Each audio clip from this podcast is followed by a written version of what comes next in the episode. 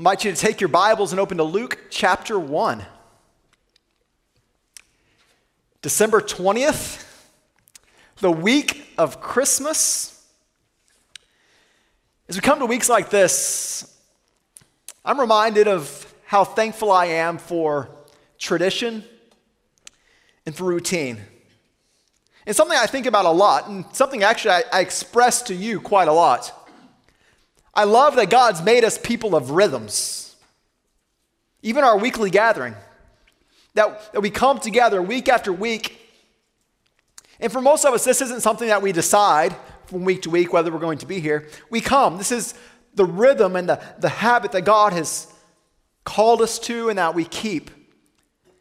And I'm thankful for it because we come on good weeks and we come on rough weeks and we come in all seasons coming together, uniting with other followers of Christ to proclaim together the hope that we have in Jesus. And we need this every Lord's Day, don't we? Every week, this reminder. I like that rhythm. And in the same way, I'm thankful for holidays like Christmas. Not prescribed by God necessarily that we would celebrate it in this way, but I'm thankful for the yearly habit that we have this time set aside, not only as Christians, but this time that the whole, you know, our nation and much of the world embraces. We know it's been set aside for us to remember the birth of Christ, the coming of God, the taking on of flesh. We think about Mary and Joseph, the announcements from the angels, that trip from Nazareth to Bethlehem, a manger, the humble way that God, very God, entered our world. So much for us about Christmas, it's about looking back. I hope you spend time this week looking back, and, and that can take many forms. In your personal scripture reading this week, look back, read the stories. Go to Luke chapter 1. Go to the start of the Gospel of Matthew, read of the birth of Christ, look back and remember. Maybe you could do this as family worship, opening and reading the story of the coming of Christ, the birth of our Lord, with your kids or with your extended family. I hope this week is a week of purposeful looking back, allowing yourself to be in awe of what God did. And hopefully, the, the conversations we've had over the past two weeks would help. We started two weeks ago in our start of Advent, considering that God, fully God, came, the glory of God revealed on earth. And then last week, we considered the humanity of our Lord, the glory of God in flesh. This is our annual opportunity that we set aside to look back, and I do hope you have plans for that this week. But this morning, as we go to the scriptures, what I want to help us consider is that Christmas is not only an opportunity to look back. We should look back with awe and with gratitude, but that Christmas isn't only a chance to look back, but that Christmas is a reminder to look forward, to look forward with confidence and with hope. This morning, as we go to Luke chapter 1, we can consider that what happened in Bethlehem 2,000 years ago is the reason that we have hope today and every day hereafter. Christmas gives us hope for the future. We're going to consider that when Jesus was born, a king was born. And the king that was born in Bethlehem 2,000 years ago is a king who's come establishing a kingdom and a king who's going to reign forever. My prayer going into this morning is that we would be able to prepare our hearts for Christmas. And that after our time in God's Word this morning, you and I will be more ready for Christmas, more ready to behold Christ as the forever King who was born in Bethlehem. Last week we talked about one of the songs we sang, and I want to do it again. this morning we began our service with the song Joy to the World. Joy to the world, the Lord has come. Let earth receive her King. Traditionally sung at Christmas. But what's interesting, maybe you know this, maybe you don't is that it wasn't necessarily written with the first coming of Christ in mind. Think about the words of the song. No mention of Christmas necessarily, no baby, manger, no angels or shepherds. It's a song about the coming of Christ, but not necessarily about his past coming, but about his present coming and his future coming. It's a song about a king who has come and who is still coming, bringing the kingdom that's described in that third verse. It's really reminiscent of many of the prophecies of the prophet Isaiah, pointing forward to what is to come. And so in that third verse, we sing, No more let sin and sorrows grow, nor thorns infest the ground. He comes to make his blessings flow far as the curse is found. Far as the curse is found. And what it's describing is this time in the future when there will be no more sin, there will be no more sorrow, there will be no more thorns.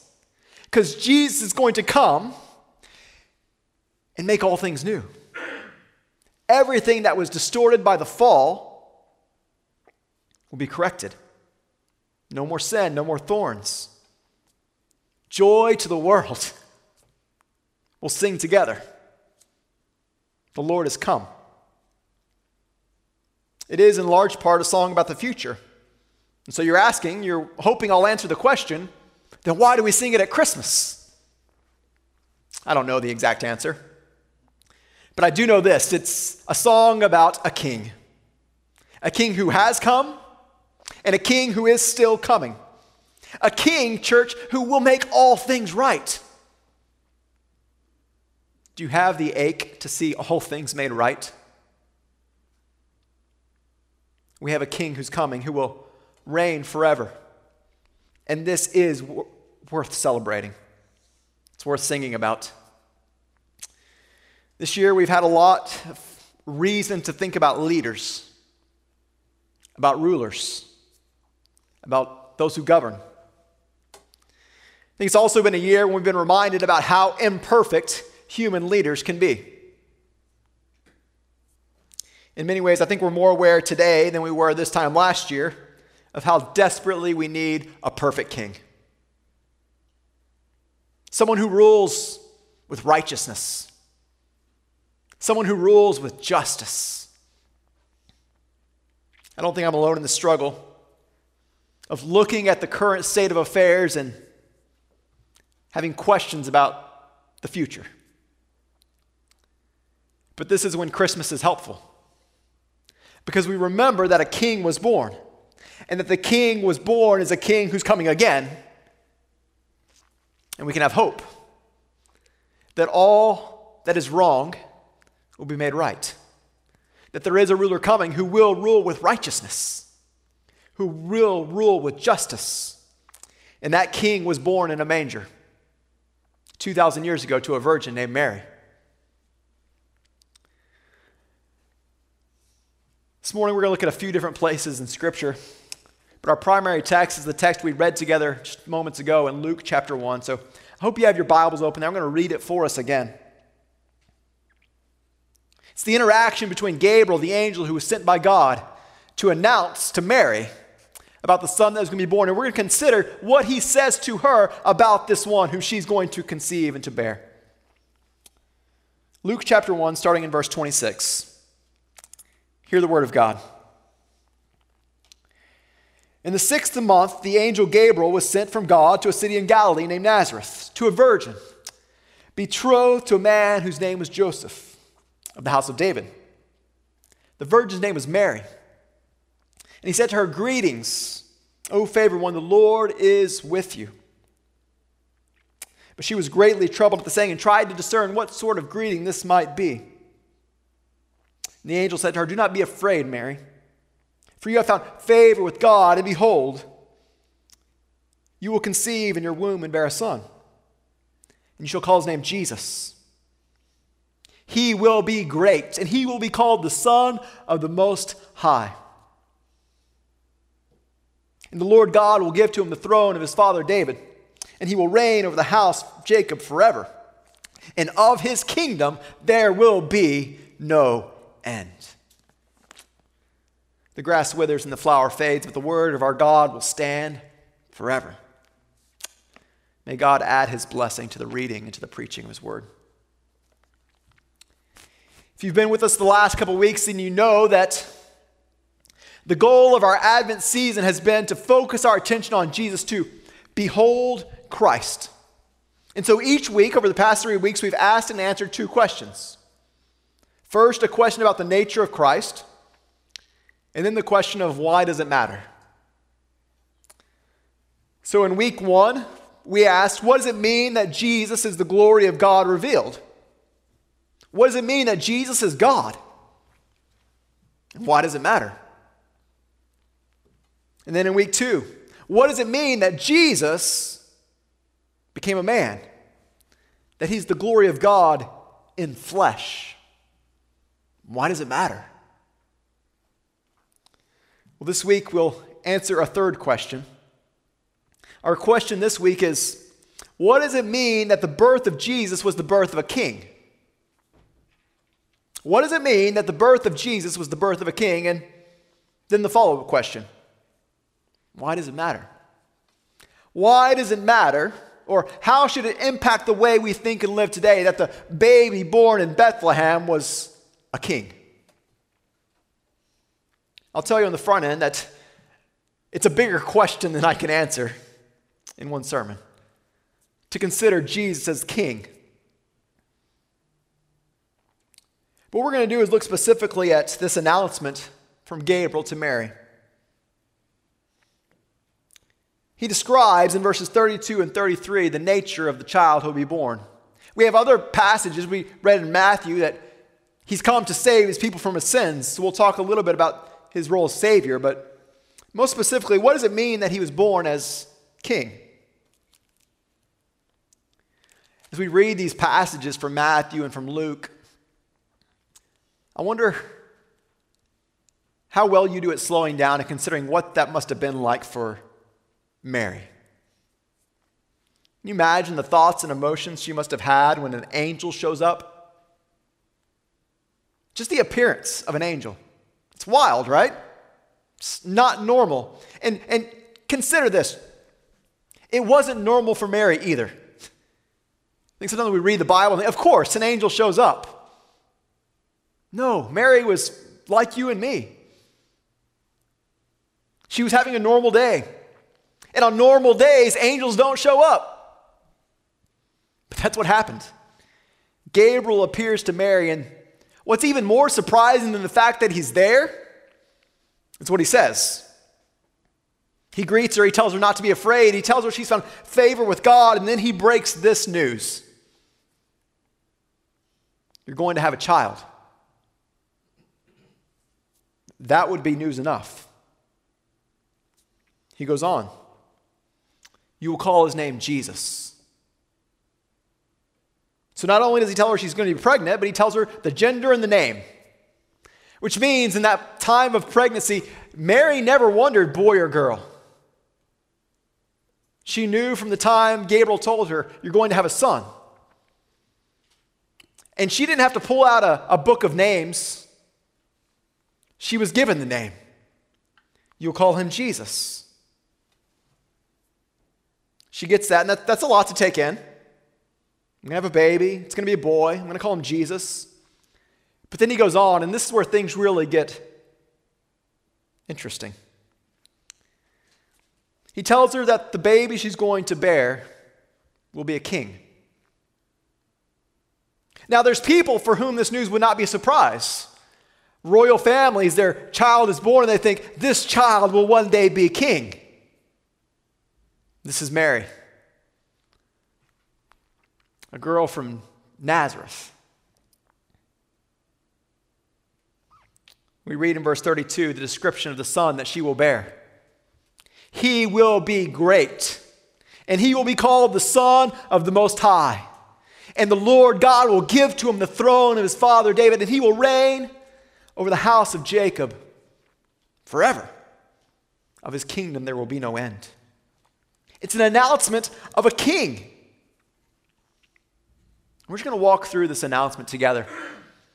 trying to answer the question what does it mean that the birth of Jesus is the birth of a king? You may notice it breaks down pretty easily. There's four descriptions here. It gets more obviously regal as it progresses, more specific, but it all works together to announce the coming of a king. We see that first description. He will be great. And I love the powerful simplicity of that statement. No limits, no parameters, no qualifiers. Simply, he will be great. And we may think that's an understatement, but consider that this word is almost never used in all of Scripture without a qualifier. He'll be a great man, or he'll be a great leader. Or, as is said of John the Baptist earlier in the chapter. Luke 4, or excuse me, Luke 1, verse 14. Many will rejoice at his birth because he will be great before the Lord. We see that qualifier, but with Jesus, there is no qualifier. It's an unusual sentence in the original language, and we see some emphasis here. He will be great, unqualified, without limits or parameters in and of himself, great. And we get a sense of his greatness as we consider the next three descriptions. He says, secondly, he will be called the Son of the Most High. Now, Mary, no doubt, has been surprised with every single thing the angel has said up to this point. But this is where things really get ratcheted up Son of the Most High. Not the son of a prophet, not the son of an influential figure. Son of the Most High. We're told later in Luke chapter 1 that John the Baptist was the prophet of the Most High. But there's a big difference between the spokesman of the Most High and the Son of the Most High. This is what the angel says this baby will be the Son of God. And that title, Most High, it, we can read it and say he's saying he will be the Son of God, but he does use a different phrase than we see usually. He says he's the Son of the Most High, which is a title for God that draws attention to the fact that God is sovereign and supreme and that he rules over all. There's nothing, there's no one who's above him. He is the Most High. And now Gabriel identifies the coming baby, the baby that Mary is going to carry, as the Son. The Son of the Most High, which is biblical speak for the fact that this baby will share the essence of God. To be a son is to be an equal. You think, but, but doesn't the Bible say that we're sons of God? Well, we're sons by adoption through Christ. Jesus is the only begotten Son of the Father. The one that John says before time he was with God because he was God. Mary is going to give birth to the Son of the Most High, who's of the same essence as God, the true Son and heir of God Almighty. Maybe you already sense the kingly language. If God is the most high, if he's the supreme ruler, if he's the sovereign, and this is the one who's in his line, this is king language. We see that confirmed as we keep reading. He will be called the Son of the Most High, and the Lord God will give to him the throne of his father David. Ambigu- ambiguity gets stripped away here. If you know the Old Testament, then you recognize that this is a fulfillment of a prophecy. Gabriel's telling Mary that the child she's going to bear is the one that Israel has been waiting for, the one that Israel has been watching for. This is the long awaited heir to the throne of David. Some of you understand the weight of that, but it's worth our time to slow down and consider. What does that mean that Jesus is the long awaited heir to the throne of David. probably the best way to answer the question is to go back to 2 Samuel chapter 7. And we're going to read a little bit here, so if you have your Bibles, feel free to, to turn there. 2 Samuel chapter 7. As you go there, let me try to give you some bearings of the context we're jumping into. Think back to the nation of Israel, freed from Egypt, led out by Moses, later led by Joshua. As we read through the Old Testament, we read the story of this people. The people of God rescued from slavery, living for a time under judges. But the people desired a king. So, as we read the Old Testament, we hear the requests of the people of God. We want a king. Someone to lead them in battle, someone to conquer their enemies, someone to establish them in a new way. And eventually, God gave them what they asked for. He gave them a king. You may remember their first king, his name was Saul. And while he did rule with some measure of success, he didn't lead the people to the heights they had hoped for and he was not a man that pleased God. But it was during the reign of Saul that God revealed a future king, a shepherd boy named David. And even before David took the throne, he had really high ratings among the people. Remember people in the street singing songs. Saul has slain his thousands, but David his ten thousands. They saw him as the great king that they had been waiting for. What we know is that while David did have his faults, he did lead the nation to a height of glory that they never had experienced before. It was under his rule that Jerusalem became the capital. The Ark of the Covenant, representing the presence of God, was brought to Jerusalem. Things were formalized, and the power of their nation reached an all time high. And it was during this time of prosperity, David reigning as a great king in the capital city, he made a decision. I'm going to build God a house. Because up to this point, the Ark of the Covenant, where the presence of God dwelt, had been housed in a tent. But now here's David, and he's got a house, a palace, no doubt. I'm going to build God a house.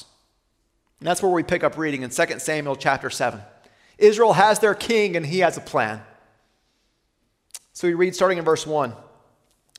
Then when the king, David, lived in his house, and Lord had given him rest from all his surrounding enemies, the king said to the prophet Nathan, See now, I, I dwell in a house of cedar, but the ark of God dwells in a tent. Nathan said to the king, Go do all that's in your heart. The Lord is with you. So we see here the time of peace. David has this plan and he tells it to the prophet Nathan, and Nathan says, Yes, go and, and do that. But before this begins, God comes to Nathan and gives him a word for David. So we pick up in verse 8. Now, therefore, God to Nathan, you shall say to my servant David, Thus says the Lord of hosts I took you from the pasture, from following sheep, so that you should be prince over my people Israel. And I have been with you wherever you went, and have cut off all your enemies from before you. I will make for you a great name, like the name of the great ones of the earth. And I will appoint a place for my people Israel and will plant them so that they will dwell in their own place and be disturbed no more. And violent men shall afflict them no more as formerly.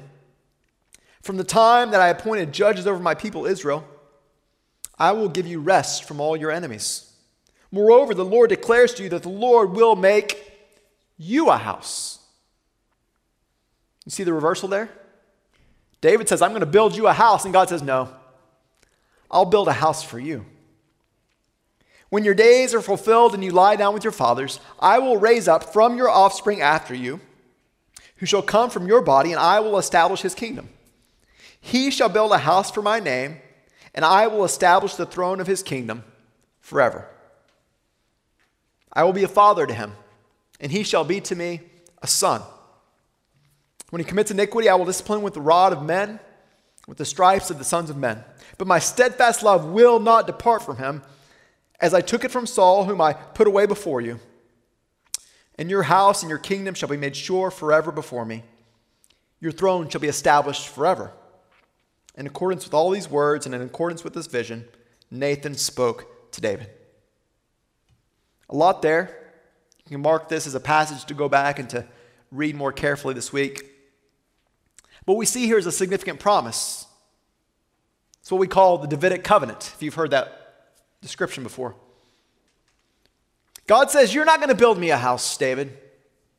I'm going to build you a house. And what God means by that is I'm going to build a dynasty. I'm going to send someone from your flesh who will build a house, a people.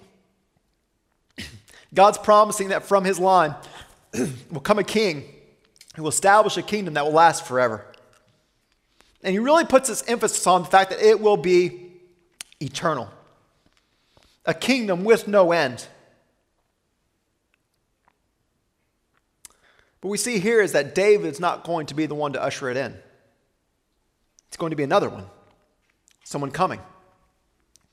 The promise is made, and what we know is that David dies, and when he does, his son Solomon is next in line.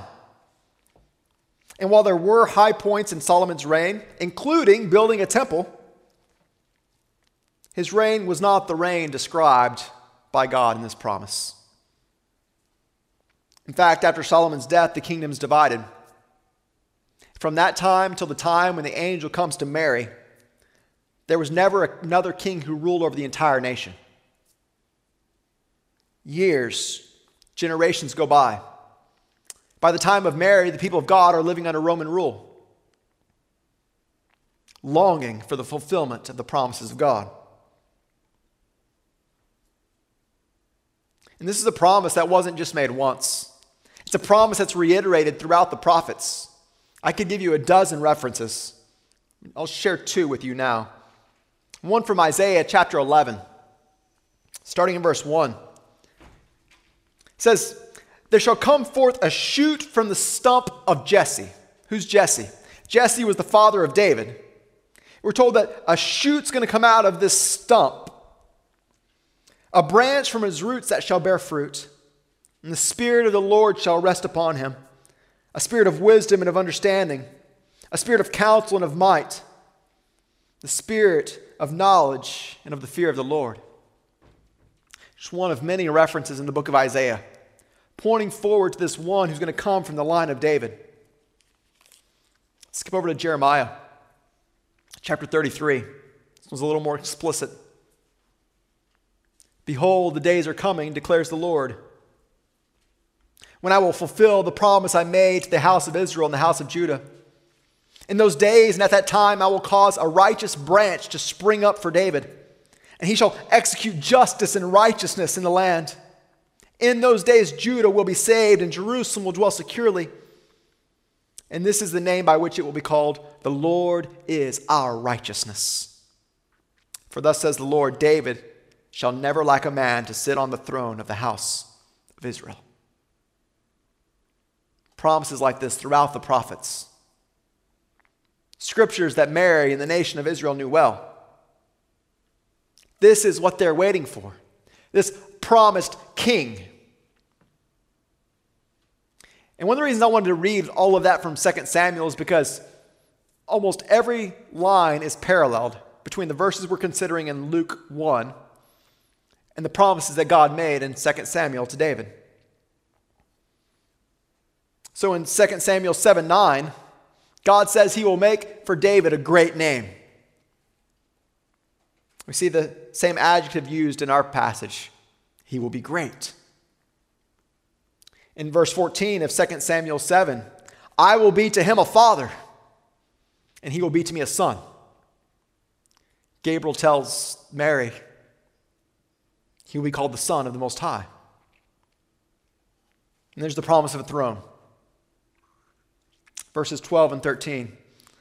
When your days are fulfilled and you lie down with your fathers, I will raise up from your offspring after you, who shall come from your body and will establish a kingdom, and he shall build a house for my name and I will establish the throne of his kingdom forever.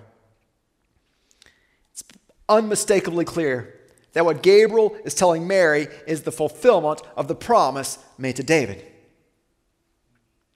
He tells Mary, You're going to give birth to a king. He will be great. He will be called the Son of the Most High, and the Lord God will give to him the throne of his father David. And it will be a reign that will never end. This was emphasized in, in 2 Samuel 7. We see it several times. We can see verse 16. Your house and your kingdom shall be made sure forever before me, your throne established forever. An eternal kingdom. And in our minds, as people, that doesn't even make sense. How could someone reign forever?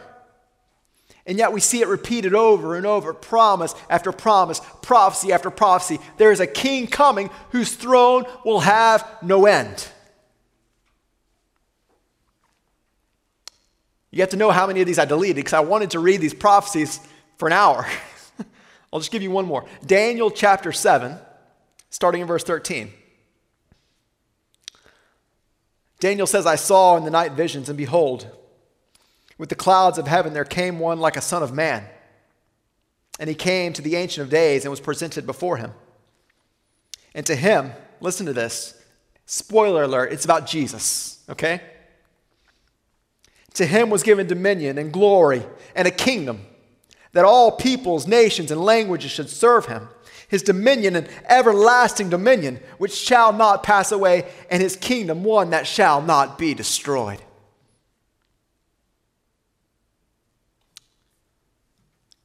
Maybe it feels like we're a long ways from Luke chapter 1. What you have to know is what Gabriel is telling Mary is a fulfillment of all these. She's going to give birth to a king, but what does that mean? What does it mean if the birth of Jesus is the birth of a king? Jesus is the fulfillment of a promise made to David. As we read this, we should rejoice. Church, God keeps his promises. He sent the long awaited and promised king. And we could stop there and celebrate that the king has come. The king was born. But isn't there a question that remains? A practical question? What went wrong? Because Jesus never sat on a throne that we saw. If Jesus was born as the long awaited king, if he was born as the Son of the Most High, if he was born as the one who would sit on an eternal throne, then what happened? Was Gabriel mistaken? Did the plan and the promises of God fail? Well, of course, the answer must be no. The promises of God do not fail. Then what happened? Here's what we know we know that Jesus came and he was born in fulfillment of the promises. We also know that his first coming was not the full coming of the kingdom. Jesus came announcing the kingdom, but also knowing that his people would reject him. He came unto his own, and his own people did not receive him. And this was not a surprise to God. In fact, this was the perfect fulfillment of the plan of God. Israel's disobedience, even, even Israel's rejection, did not nullify the promises of God. In fact, they were the means through which he kept his promises. Because the Old Testament did not only prophesy a coming king, but a suffering servant. Jesus came the first time announcing himself as king, bringing a kingdom. But he also came as one who would suffer and die. In church, I think you know what his death accomplished. Because he died, his blood was shed, we can have the forgiveness of sins. Jesus did not come only to be a king, he came to be a savior. He came as the long awaited king, but he was killed. And by his death, he paid the price for our sins. Church, this is really good news for us. Because of the rejection of Jesus by Israel, Despite all the promises, despite all the prophecies, they did not see him and they rejected him. But because of their rejection, salvation has made available to us, Jews and Gentiles. We can become heirs of the promise. We can become children of God by faith in the finished work of Christ. And now, as those who have been grafted in, we now await the promise of a king who's still coming and who will reign forever. We look forward to the reality that the true, eternal, returning king is coming again. First in judgment against all those who do not believe. But second, in fulfillment of all the promises made to David, in fulfillment of all the promises made through the prophets, in fulfillment of the words spoken by Gabriel to Mary. The King of Kings will rule forever. When we come to Christmas, we should look back. We should think about the manger and about Mary and Joseph and about Nazareth and Bethlehem and shepherds and stars. We should also remember that the baby that was born was a king who is still coming and who will reign. And so we can look to passages like Revelation 19 and recognize that this is the culmination of the birth of Christ. Revelation 19 11. John says, I saw the heavens opened, and behold, a white horse and the one sitting on it called faithful and true. And in righteousness he judges and makes war. His eyes are like a flame of fire, and on his head are many diadems, and he has a name written that no one knows but himself. He is clothed in a robe dipped in blood, and the name by which he is called is the Word of God. And the armies of heaven, arrayed in fine linen, white and pure, were following him on white horses. From his mouth comes a sharp sword with which to strike down the nations, and he will rule them with a rod of iron. He will tread the winepress of the fury of the wrath of God Almighty, and on his robe and on his thigh he has a name written King of Kings, Lord of Lords, the coming and victorious King. I wondered as I prepared if this message would feel disconnected. But I hope you see the thread of the fulfillment of the promises of God. A promise made to David, a promise reiterated and fulfilled the birth of Christ, and a promise for which fulfillment still remains when the king returns. What does it mean that the birth of Jesus was the birth of a king? Well, he was the king promised to come, and he did. And now we have the hope of all the promises being fulfilled. The baby born in the manger was a king. Why does it matter? Why does it matter that Jesus was born a king? Why should we celebrate this? How should the reality that the birth of Jesus was the birth of a king change the way you live on Monday or celebrate on Friday? Let me give you three things. You could add 10 more to this list, probably. I'll give you the three that kind of rose to the top of my thinking this week. First, when we recognize that the birth of Jesus was the birth of a king, we have a reminder that God keeps his promises and he is faithful to his people. God's promises do not fail. And I don't know about you, but that's a reminder I need. That we have a God who has a plan. That we have a God who has made promises, who keeps his promises and fulfills his plans. We've seen that this morning in the way he fulfilled his promises to David. And what you have to remember, church, is that there were years and generations from the time of David to the time of Christ. And they were not all pretty. There were dark and painful years for the people of God. But God had not forgotten his people, and God had not forgotten his promises. And when Jesus came as the promised king and was killed, that was not a diversion of the plan of God. That was him keeping his promises to save us from our sins. Why does it matter that Jesus was born as a king? It's proof that God keeps his promises and that you can trust him. I am the first to admit that I get nervous when I watch the news. I'm not very old, I don't think, but things are changing quickly. As a believers, we are quickly being pushed to the margins of society. And maybe I'm not so fearful for myself but I get nervous about what the world will look like for my kids. But we must remember this, church, that our world is not out of control because we have a God who keeps his promises. Christmas is a reminder that God's promises do not fail.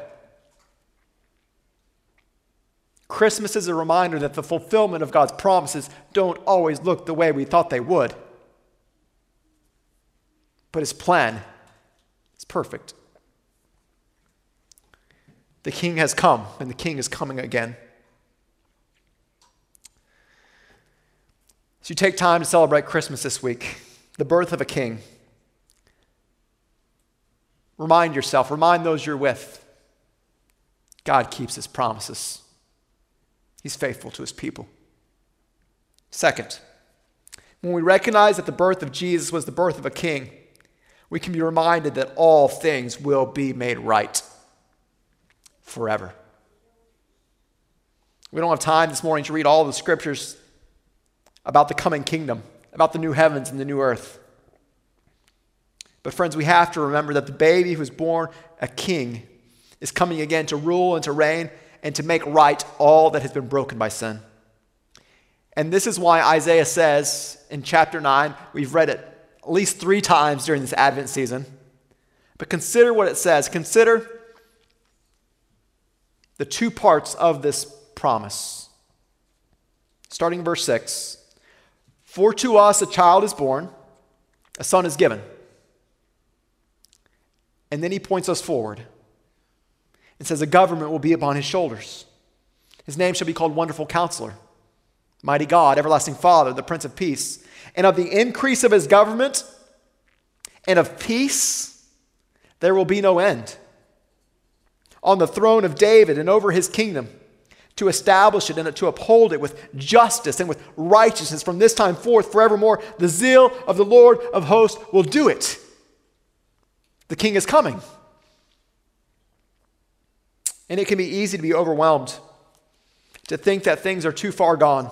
But the birth of Christ is the birth of the one who will come, who will establish a perfect and eternal kingdom, peace with no end.